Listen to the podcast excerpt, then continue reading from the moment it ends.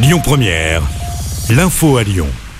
Bonjour Christophe et bonjour à tous. L'homme qui a agressé des passants à Villeurbanne doit être déféré au parquet aujourd'hui pour tentative de meurtre et violence volontaire. Ce Marocain de 25 ans en situation irrégulière avait agressé quatre personnes. C'était mercredi en fin de journée sur le boulevard du 11 novembre 1918. Une femme de 70 ans a notamment été étranglée et frappée au visage. Elle est toujours actuellement entre la vie et la mort. Selon le progrès, le suspect présente des troubles psychiatriques. Une école maternelle de l'agglomération lyonnaise fermée aujourd'hui. C'est à cause de la présence de rats. Ça se passe dans l'école Federico Garcia Lorca à Vaux-en-Velin. Les vestes sont grignotées, les odeurs sont difficilement supportables dans les couloirs depuis la rentrée de septembre. Hier, un rat s'est introduit dans une classe. Les enfants ont été évacués dans la cour. Une nouvelle expertise doit avoir lieu aujourd'hui avant peut-être une opération de dératisation.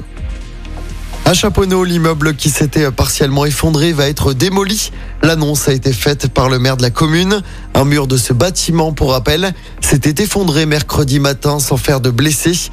La démolition pourrait avoir lieu la semaine prochaine à partir de mercredi. Le périmètre de sécurité a été renforcé.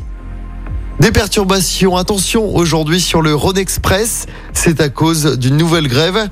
La navette circule uniquement entre la station Mézieux et l'aéroport de Saint-Ex et ce jusqu'à 21h20. Il y a une navette toutes les 30 minutes. Soyez donc prévoyants si vous avez prévu d'aller à l'aéroport aujourd'hui. Les grévistes dénoncent leurs conditions de travail. On termine avec du sport, du basket. L'Asvel battu de justesse hier soir en Euroleague. Les Villers se sont inclinés 71 à 67 sur le parquet de l'Étoile Rouge de Belgrade. Pas le temps de gamberger l'Asvel rejoue dès demain soir sur le parquet de Dijon en championnat. En football, la vente de l'OL à John Textor reportée pour la troisième fois.